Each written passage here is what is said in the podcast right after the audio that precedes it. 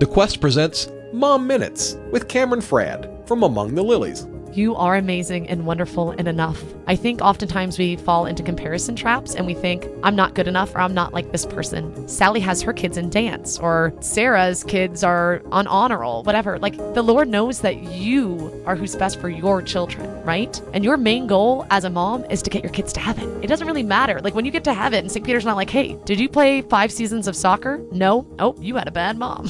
or were you on the honor roll? Oh, your mom didn't try hard enough with those flashcards. No, your job as a mom is to love your children, help them to know, love, and serve our Lord, and get them to heaven. And the best mom you can be is accepting who you are. Be the best you you can be. You can't be Cameron Fradd. You would be a horrible Cameron Fradd. I can't be my friend Julia, who's amazing and wonderful. I need to be me. So be you, be yourself, and uh, get your kids to heaven.